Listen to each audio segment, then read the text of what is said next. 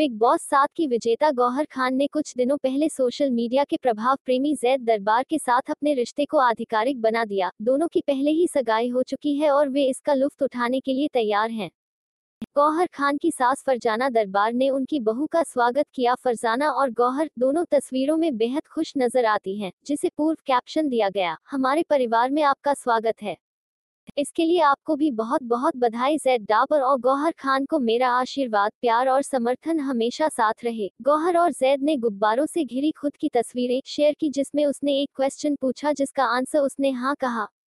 उन्होंने रिंग के एक इमोजी को पोस्ट किया और बस पोस्ट पर एक दूसरे को टैग किया। वे 25 दिसंबर को शादी करने के लिए तैयार हैं। अभिनेत्री के करीबी एक सूत्र ने इससे पहले टीवी को सूचित किया कि जेड ने शादी करने के लिए क्रिसमस को शॉर्टलिस्ट किया है।